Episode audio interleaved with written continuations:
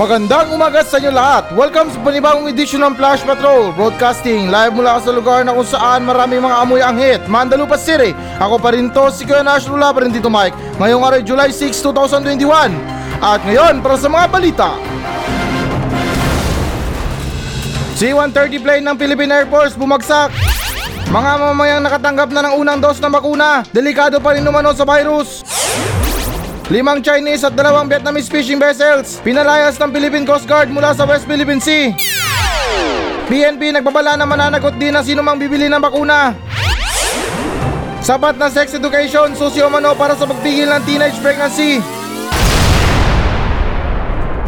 C-130 plane ng Philippine Air Force bumagsak. So ayon sa balita na to, mga sundalo at sibilyan ang namatay matapos bumagsak ang C-130 airplane ng Philippine Air Force nitong ikaapat ng Hulyo sa Patigul, Sulu. At sinasaad na rin sa balita na to, sabi ni Chief of Staff si Relito Sobeana, susubukan lang sana ng C-130 Hercules na mag-ipon ulit ng pwersa bago lumanding matapos ito hindi makalapag sa unang pagkakataon. Ngunit hindi na umano nito kinayanan kaya ito ay kalaunay bumagsak. So okay, um, unang sa lahat, um, condolence sa pamilyang naiwan at kinalulungkot ko talaga yung nangyari.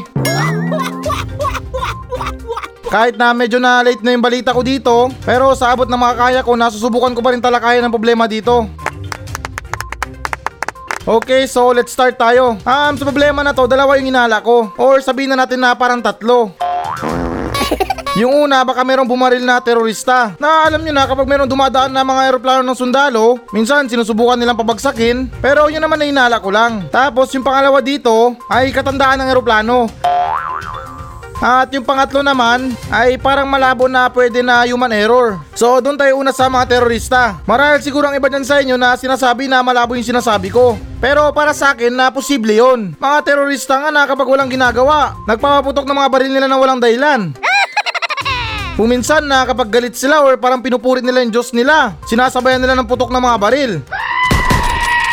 Kaya yung para sa akin lang na hindi malabo na pagtripan nila yung aeroplano na dumadaan. Sa pagkakaalam ko din na yung mga terorista sa Sulu, mas mayaman pa yun sa mga NPA. Yung mga kalibre ng mga baril nila matataas talaga. Tapos kung minsan gumagamit pa sila ng mga basuka sa mga gera. Kaya yan yung masasabi ko sa unang hinala ko. At yung pangalawang hinala ko naman ay katandaan na ng eroplano. Mga kotse nga pag umabot ng tatlong taon, limang taon, nagsisimula na magsilabasan yung mga sakit ng kotse nila. Eh ano pa ba, mga makina din yan. What I mean na mga makina din ang gamit sa mga eroplano. Kaya para sa akin na hindi rin siguro malabo na nagkaroon ng problema ang eroplano dahil sa katandaan ng eroplano. At alam niyo kung sino may kasalanan dito. Eto, hindi naman sana mimintang ha. Pero yung para sa akin lang na obligasyon to ng gobyerno. Hindi porket na may mga eroplano na tayo sa panggera or yung mga carrier sa mga gera na yan ay hindi na natin palitan pa. Tandaan natin mga sundalo mga sinasakay dyan. Yung mga lumalaban sa gera. Nakakalungkot naman isipin na namatay sila sa isang trahedya. Imbis na namatay sila na may dangal dahil lumaban sila para sa bansa natin, ayun namatay sila dahil sa katarantaduhan ng gobyerno.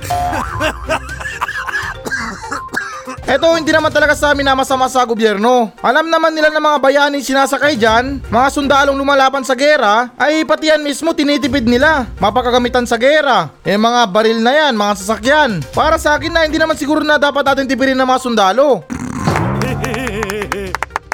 Hindi naman talaga sa sinasabi talaga na tinitipid yung mga sundalo, pero para sa akin na isa na tong halimbawa. Mantakin nyo ba naman na labing pitong buhay ang nawala? Kaya ayan yung masasabi ko sa pangalawa kong hinala, na kung saan na hindi naman sa amin na masama, na siguro na itong eroplano na to, itong C-130 na to, ay meron na talagang kalumaan.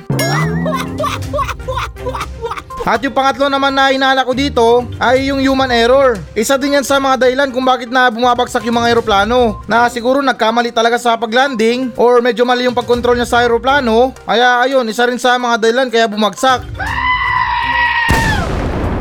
Pero linawin ko lang ha, hindi ko pinagbibintangan yung mga piloto dito. Dahil tingin ko yata na parang sa pagkakaalam ko, isa din sa mga namatay yung mga piloto. Pero hindi lang sigurado sa balita. Kaya ayan, sa hindi naman sa amin na masama, yan ang mga tatlo kong hinala kung bakit na bumagsak yung eroplano. At anyways, natalakayan din natin yung mga sundalo. Nung nagsimula mga balita na to, talagang kumalat to sa mga social media. Maging sa mga iba't ibang balita, Ito talaga ang laman ng balita. At ito lang pumukaw sa atensyon ko. Kasi nakita ko sa mga newsfeed ko na mga ilang residente dun sa Ulosulu, kanya-kanya share ng mga kumakalat na mga litrato na kung saan na namataan din yung mga sundalo na tumalon sa eroplano. Merong mga nakaparachute, merong wala. Nalulungkot ako sa mga taong tumalon ng walang parachute. Pero iniisip ko lang na bakit hindi sila nag-share sa isang parachute, di ba? Makalapag man sila ng bali-bali ang buto, at least naligtas pa rin sila. Kasi sa pagkakaalam ko din na itong mga parachute na to ay ginawa para sa isang tao lang. Pero syempre na emergency na yon. Kaya iniisip ko na bakit hindi sila nag-share ng mga parachute. At ito pa, may iba tayo ha. Ito, hindi naman sa amin na masama sa kawanin ng Air Force ha. Kung yung mga tao nyo naman or mga sundalo nyo naman ay tinitrain nyo sa mga paglipad, sa madaling salita, sundalo ko sa impapawid. Pero yung gusto ko lang tanungin dito, hindi ba kasali sa mga training nyo yung mga emergency? Tulad ng mga ganyan, yung mga pagbagsak ng eroplano. Dapat siguro na handa yung mga sundalo. Although na kahit sabihin na natin na may mga army na nakasakay doon, pero hindi naman talaga lahat na mga army na nakasakay.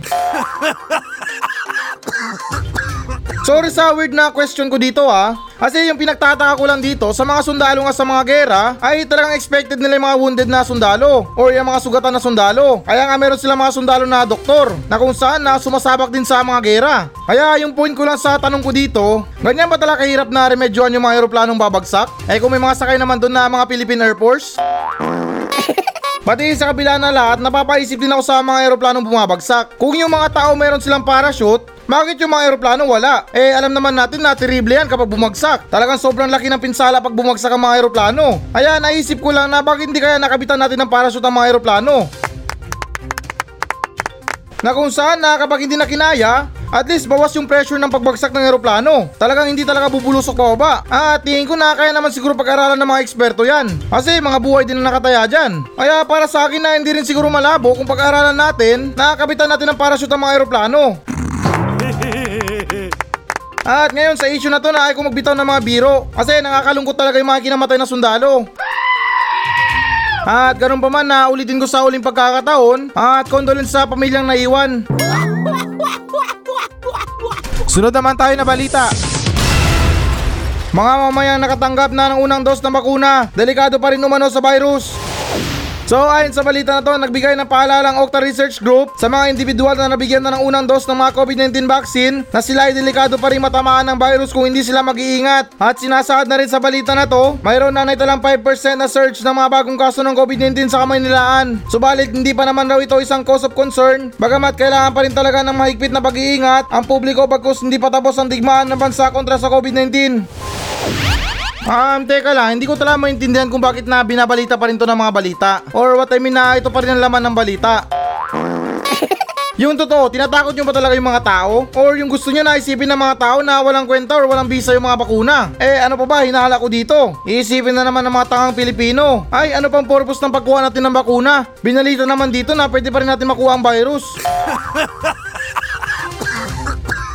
Oh, di ba? Na kaya naiinis ako na kung bakit na binabalita pa ang mga ganito. Kasi ganito yan ha, na para sa akin. Ako, linawin ko, hindi ako eksperto. Pero sa pagkakaunawa ko sa mga bakuna na to, ay kapag nagpaturok tayo ng bakuna, hindi ibig sabihin na makakatakas na tayo sa kamatayan. Or talagang hindi na tayo tablan ng virus. Sa pagkakaalam ko na mali yun. Etong mga bakuna na to na para sa akin, ginawa lang to na para hindi maging malubha yung mga sakit natin sa virus. Kasi nga itong mga kumakalat na virus talagang nakakamatay. Kaya may chance talaga na pwede pa rin natin makuha kahit na siguro na fully vaccinated na tayo. Pero yung kinaganda lang doon ay kapag tinamaan tayo ng virus, hindi na tayo pupunta ng ospital. Hindi na lalagyan ng tubo yung mga bunganga natin. Hindi na natin kailangan na magstay pa ng matagal sa mga ospital. Kung ma-hospital man tayo na siguro ilang araw lang. Pero sa paniniwala ko, linawin ko sa sariling paniniwala ko, ay sobrang napakalaki talaga ng tulong ng mga bakuna. Sa madaling salita din na kahit pasabihin ng balita na to, na pwede pa rin natin makuha ang virus kahit na nabakunahan na tayo, makuha man natin at least hindi na malala. Talo-talo na lang siguro sa mga paracetamol. Or yung tandem na Royal at. Alam nyo yun yung dati na kapag mayroon tayong sakit, yan ang madalas na binibigay sa atin ng mga magulang natin. Royal at saka biscuit. Pero anyways, na seryoso tayo. Hindi naman sa sinisiraan ng balita na to, pero para sa akin na wala tong kabuluhan. Hindi na to kailangan na ibalita pa. Ano, para saan? Takutin ng mga tao?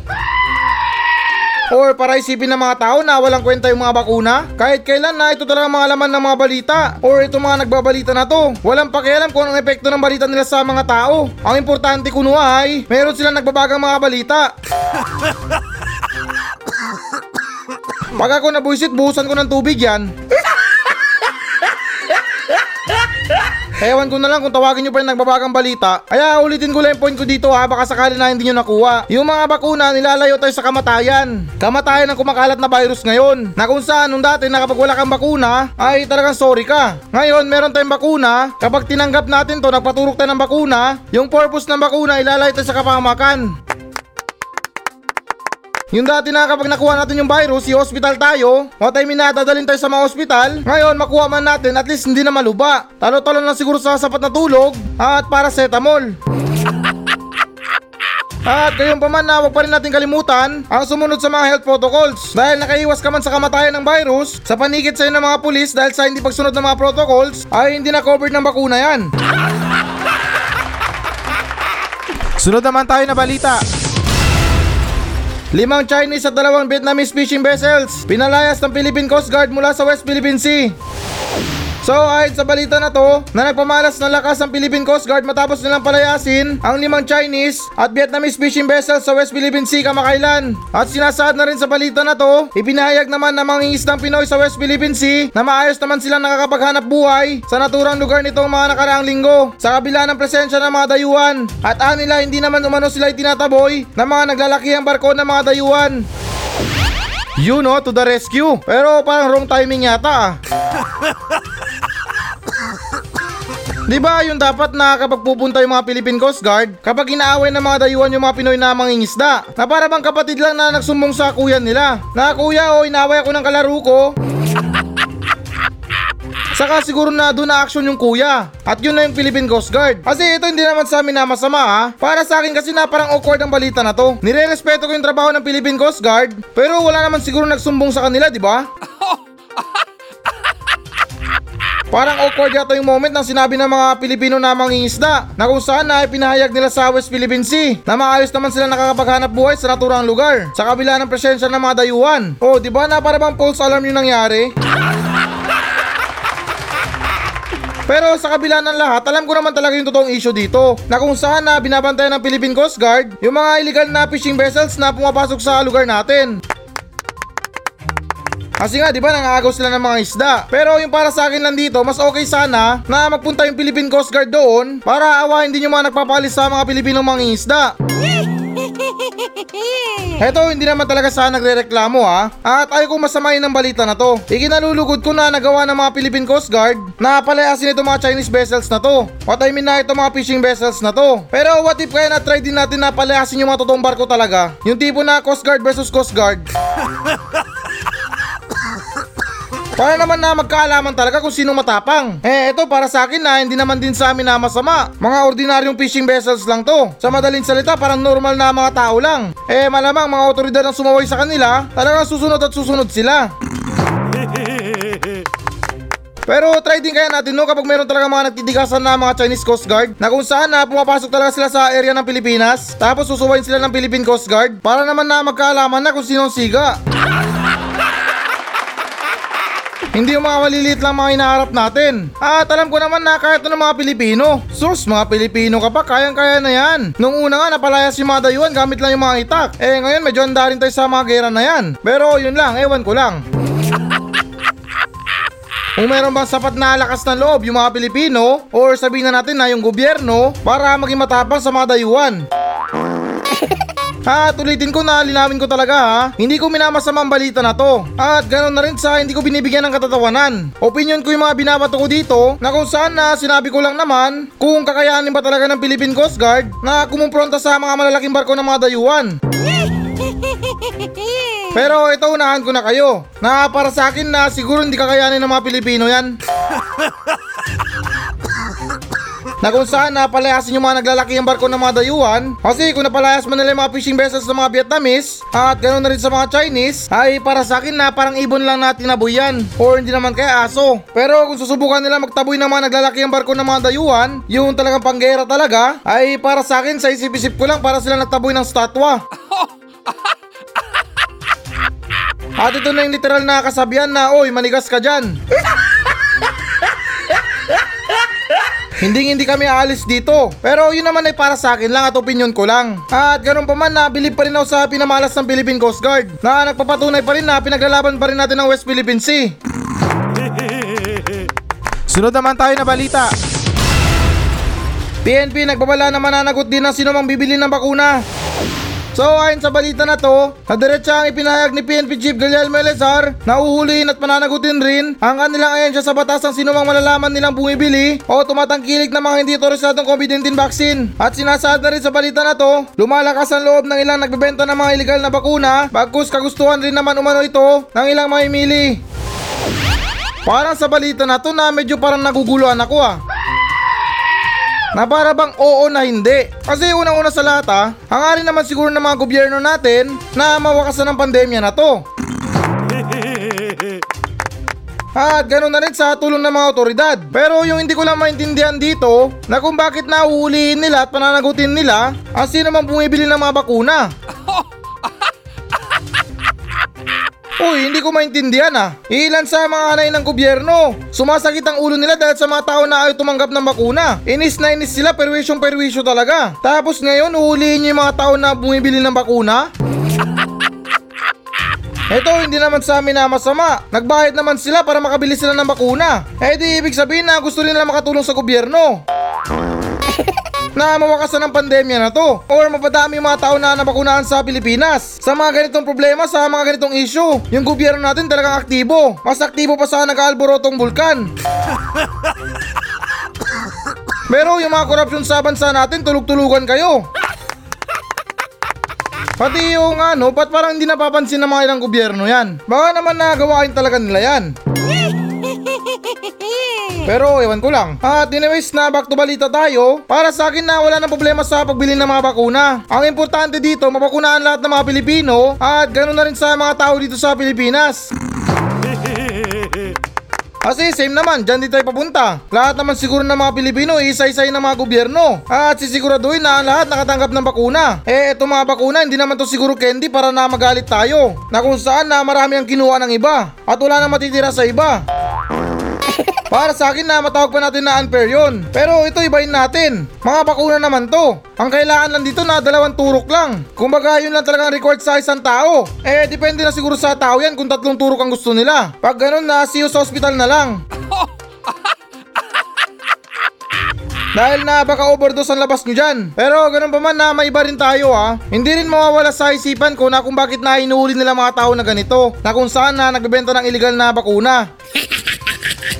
Hindi ko alam anong pinangangamba nyo dahil wala naman nakalagay sa balita na to na mayroong mga nagbebenta ng mga peking bakuna. Eh kung yun naman ang balita nyo talaga nakakatakot talaga. Kasi para sa akin magkaiba yung hindi otorisado at sa mga peke. Eh malay ba rin natin na kung mga totoong bakuna talaga yan. Na meron lang tarpulano na nagpuslit ng mga bakuna. Kaya parang bigla ko rin naisip na hindi kaya naiingit yung gobyerno natin sa mga taong nagnenegosyo ng bakuna. Alam ko libre to sa mga tao. Sa madaling salita na libre sa mga mahihirap. Pero pagdating sa mga mayayaman, eh wala na sigurong problema para sa kanila yan. Dahil tingin ko naman na hindi naman siguro papatusin ng mga mahihirap yan. Iisipin lang nila na, uy, libre lang yan sa munisipyo ah. Bakit kami bibili ng bakuna? Kaya siguro na malinaw lang talaga din to na itong mga binibentang bakuna na to ay para sa mga taong mayayaman. Kumaga ito yung rush nila. Sa mga swab test nga, meron kayong rush na result. Tapos sa mga bakuna, wala. Anong kalokohan to? Paki-explain. Kaya para sa akin na hindi naman siguro masama ang bumili ng bakuna, as long naman siguro na mga legit na mga bakuna yan, hindi yan mga peke, eh para sa akin na wala nang problema doon. Dahil ulitin ko na doon naman tayo papunta. Ang mabakunaan lahat ng mga tao sa buong mundo. At ganoon na rin na makalain na tayo sa korupsyon ng gobyerno. Ayos na sa pandemya na to. Kasi mukhang medyo malaki-laki na ang kinita ng pandemya sa atin. Ilang bilyong pera na nawala. Ayos na na buhay ang nawala. Kaya dapat lang talaga na matapos ng pandemya na to. Sunod naman tayo na balita. Sapat na sex education susi umano para sa pagpigil ng teenage pregnancy. So ayon sa balita na to na kamakailan ay nanawagan si Senador Sherwin Gatchalian sa Department of Education at iba pang mga konektado ngayon siya na puna ng mga kakulangan sa sexuality education ng mga kabataan upang magawa umano ng bansa na mapigilan ang patuloy na pagtaas ng mga teenage pregnancy sa bansa. At sinasaad na rin sa balita na to ang pagbibigay ng kaalaman sa kabataan ng sapat na kaalaman tungkol sa sex education ay ang pinakadahilan ng pagkakapasa ng Republic Act 10354 o Responsible Parenthood and Reproductive Health Act of 2012 Oh, you know, sex education. Parang medyo kinakabahan ako sa topic na to ah. Pero anyways, nasusubukan ko pa rin na maging maayos na topic to. Dahil sa lahat ng mga sinabi ko, ito talaga ang kainaan ko. Ang mag-topic na medyo bastos. Pero linawin ko na hindi naman sabi na bastos talaga. At ganun pa man na magsimula tayo, ako pabor ako sa sinabi ni Gatchalian or sa gusto niya na mangyari. Dahil na rin sa dami nagsilipanan na mga buntis na mga minor de edad ay talaga nakakabahala to. Ako talagang pabor ako na labanan ng mga teenage pregnancy. Pero yung para sa akin lang din dito, ay hindi ko lang din maintindihan kung ano bang pakinabang ng sex education para kontrahin ng mga teenage pregnancy. Eto, linawin ko lang ha na para sa akin lang talaga. Eh, pagpasensyahan nyo na rin na medyo ignorante ako sa ganitong topic. Na ganun na nga na ako pabor ako na labanan ng teenage pregnancy. Pero yun na nga naulitin ko din na hindi ko alam kung anong connect ng sex education sa mga teenage pregnancy. Alam ko na nagtuturo sila ng education. Pero ito na excuse lang ha. Di ba lalabanan natin ng teenage pregnancy? So bakit meron tayong sex education? Eh di parang tinuruan na rin natin yung mga kabataan ngayon. Pero ulitin ko, linawin ko. Hindi pa ako nagsisiwalat ng katotohanan ha, na hindi porket na sinabi ko yun ay maniwala na kayo. Nagtatanong lang din ako at napapaisip na lang din kasi ako hindi ko naman na napagdaanan ng mga ganyan. Pero ulitin ko na agree ako sa gusto ni Sherwin Gatchalian. At ganun na rin sa nakarang balita na kung saan na sinabi rin ng Pangulong Duterte or what I mean na yung pagdeklara niya ng isang national concern ng pagpigil sa mga teenage pregnancy. Pero anyway, sa kabila ng pagiging ignorante ko, siguro kung maabutan ko tong sex education na to, at ganun na rin sa mga naging tropa ko sa high school, baka yung mga pala absent ko na mga kaibigan maging present always. At gawin nilang favorite subject ito. Yung tipo na kahit na hindi pa nagsisimula yung klase, andun na sila, nakaupo na sila sa loob ng room. At malamang para sa mga kaibigan ko, ito yung magiging inspirasyon nila para pumasok araw-araw. Pero ewan ko lang kung anong kalakalan sa sex education. Kasi naman na kapag sinabi nating sex, eh alam nyo naman 'di ba sa mga maduduming utak ay iba agad yung mga pumapasok. At ganyan na ganyan yung mga kaibigan ko nung high school. At shoutout sa mga kaibigan ko nung high school. Kaya kung nakikinig man kayo sa akin ngayon, ang malas natin mga pare. Hindi natin naabutan itong ganitong klase. Dahil malamang sa lahat ng mga subject sa school, ito lang yung subject na may pinakamataas tayo na Kung sa mga math na subject at sa mga English or Science, hirap tayo na magtaas ng kamay para sumagot. Eto, malamang para sa atin, di ba? Kahit na siguro na hindi pa nagtatanong yung teacher, nakataas na agad yung kamay natin. At ganun din sa mga math. Di ba, inutusan tayo na mag-solve sa mga blackboard. Na, o ito, na Tarpulano. Sagutan mo tong question na to sa blackboard. Dali ka dito. Naalala ko tuloy yung kaibigan ko. So tuwing pinapasagot siya ng question sa blackboard, para siyang nirarayuma sa bangko niya. na para bang hirap na tumayo at maglakad. Pero kung nasama man to sa mga subject namin dati, ay baka magsapakan pa kami mauna lang sa pagsagot. Pero yun naman ay share ko lang ha, hindi naman sa binibigyan ng kabastusan. At iniikahit ko pa rin yung mga kabataan ngayon na mag-aral talaga or pag-aralan talaga itong tungkol sa sex education. Dahil hindi biro magkaroon ng maagang pamilya. Ako nga, nasa tamang edad yung pagpapanganak sa akin ng mga magulang ko. Hirap pa silang buhayin kami. Sa tatlo namin magkakapatid, muntik pa ako i-donate sa bantay bata. Dahil na rin sa kahirapan namin dati. Pero yun naman ay dati yun. At ngayon sa awa naman ng Diyos na mahirap pa rin kami. Kaya goods to para sa mga kabataan ngayon na ignorante sa mga ganyan na katulad ko. Sana mag-focus kayo sa ganitong edukasyon para naman na mapigil na or matapos na ang pagbibigay ng hindi magandang kinabukasan sa mga future babies. So ayan guys, ito na pinakahihintay nyo. Magbabasa na tayo ng audience mail. Mula sa mga nagmensahe sa atin sa Facebook page ng Flash Patrol at bago ang lahat na nagpapasalamat pa rin ako sa mga tao na wala sawa pa rin na sumusuporta sa akin Alam ko na kahit na hindi kayo nagme-mensahe sa akin ay nandyan pa rin kayo para makinig sa akin. Pero try nyo din na magbigay ng mensahe sa akin. Yung kahit na pa-shoutout lang or di kaya pabati or kahit na konting advice mula sa akin ay walang problema yan sa akin. Huwag kayo mahiya. Sa abot naman ng aking mga kaya, magbibigay naman din ako ng magandang opinion ko sa inyo at konting advice na rin na mula sa mga problema nyo na malay ba natin na meron tayong sagot dyan. Pero hindi naman pera, wala pera. Kaya ano pang iniintay nyo? Kung naiyaman kayo ay wag na kayo mahiya. Dahil yung mismo na nagsasalita ngayon dito ay mas makapal pang mukha kaysa sa inyo. Kaya ano pang iniintay nyo? Magmensahe na sa akin sa Facebook page ng Flash Patrol. Lahat kayo dun, welcome na welcome. Kaya ulit, message nyo ako sa Facebook page ng Flash Patrol. At yung pinakaunang nagmensahe sa atin ngayon ay medyo mahaba-haba mula kay JR Basilio ng Rated B Lucena. Sinabi niya na magandang umaga sa'yo Kuya Nash. Pasensya ka na ngayon lang ulit ako nakapagmensahe sa'yo. Pero huwag kang mag-alala. Araw-araw pa rin kaming nakikinig sa programa mo. Pwede nga. Dito nga pala kami sa Rated B Lucena. Pa-shoutout na lang kami dito si Istong, si Bong Banjo, Arnel Roel Albin, Paulo at yung boss namin na napaka-pogi. Nga pala, inikayat ko na din mga iba ko pang tropa na makinig sa'yo. Salamat Kuya Nash, God bless ulit sa'yo. PS, wag mo nang tanungin si Hermie, tanggal na siya. Okay, so shoutout sa mga pinakapogi kong mga supporters na si Istong, Bong Banjo, Arnel, Roel, Alvin, Paulo at yung boss namin na napakapogi daw. Wow! Ayan, shoutout sa inyo ha. Para sa akin kayo yung pinakagwapo dyan sa Lucena at kayo yung always na may ligo. Pero anyways na may iba tayo pa rin JR. Hindi ko lang maintindihan sa last mo na sinabi. Na kung saan na sinabi mo na PS, wag mo nang tanungin si Hermie. Tanggal na siya. Tapos yung may tawa na emoji at yung dalawang heart. Hindi ko maintindihan na itong si Hermie na to kung natanggal ba siya sa trabaho or natanggal na siya sa puso mo.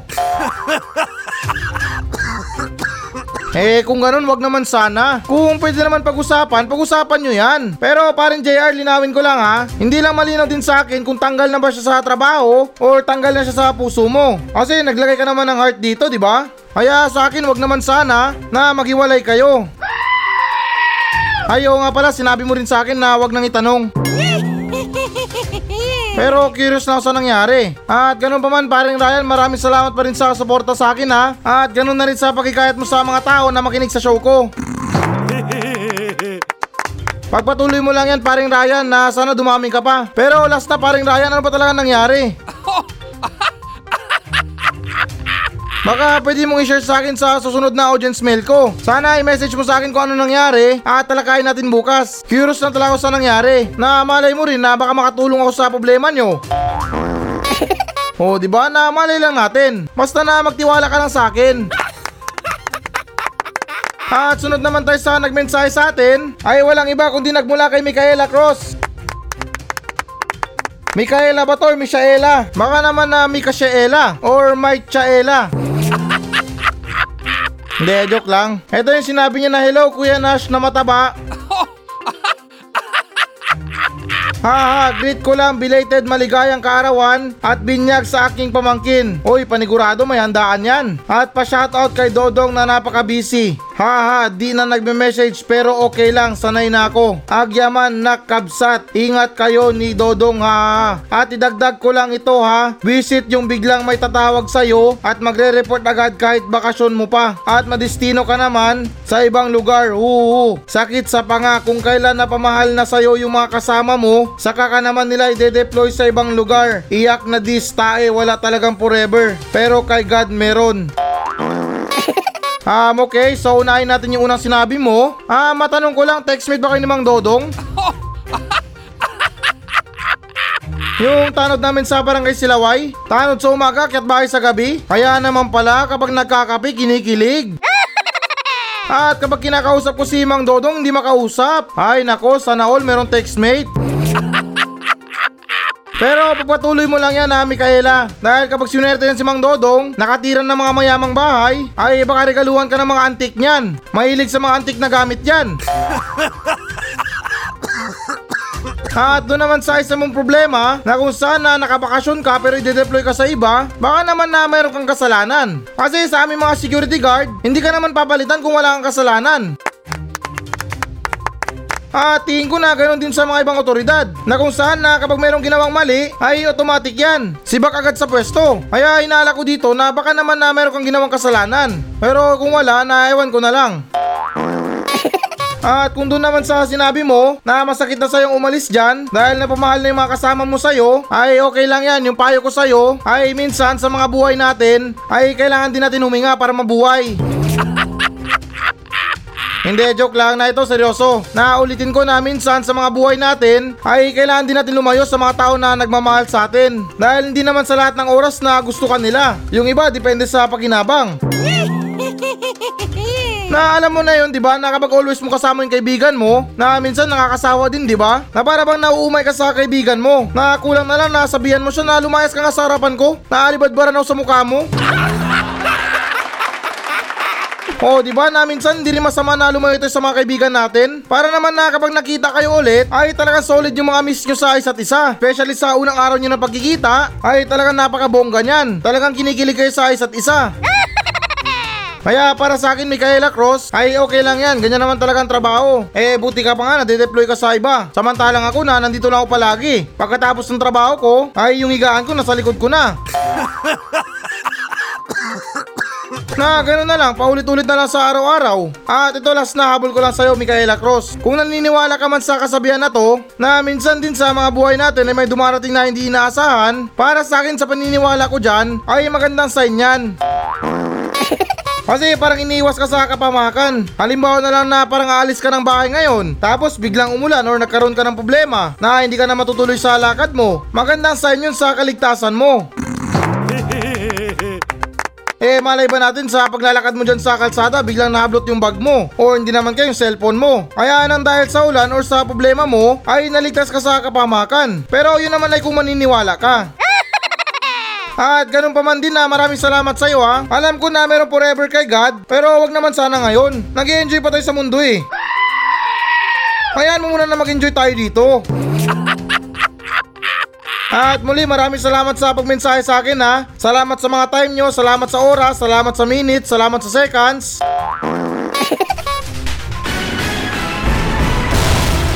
Hello guys, bago natin tapusin ang show na to, ay hinikayat ko lang yung mga audience na mag-message sa akin dito sa Mandalupa Station. Lahat ng mga question nyo, lahat ng mga comments, mga complain, or compliments man yan, ay susubukan kong tutugunan lahat yan dito sa aking show. Pumunta lang kayo sa Facebook page ng Flash Patrol at mag-iwan kayo ng message nyo doon kung ano bang gusto nyo iparating. Na kung may problema kayo sa mga buhay nyo, sa mga bahay nyo, kung meron kayong gustong palayasin, ay chance nyo na to na para sabihin sa akin. At ako na mismo ang magpapalaya sa kanila. At hindi lang nagtatapos doon. Pwede pwede ko rin kayong shoutout sa aking show. At ipinapangako ko na matutugunan ko talaga yan. Napaka-desperado ko na sa lahat. Kaya please lang, kung meron talaga kayong mga message, may mga saloobin kayo tungkol sa mga sinasabi ko, ay wag lang kayong mahiya. Kaya tandaan, FB page Flash Patrol. At please guys, pakipollow na rin. Kasi talagang desperado na ako sa buhay.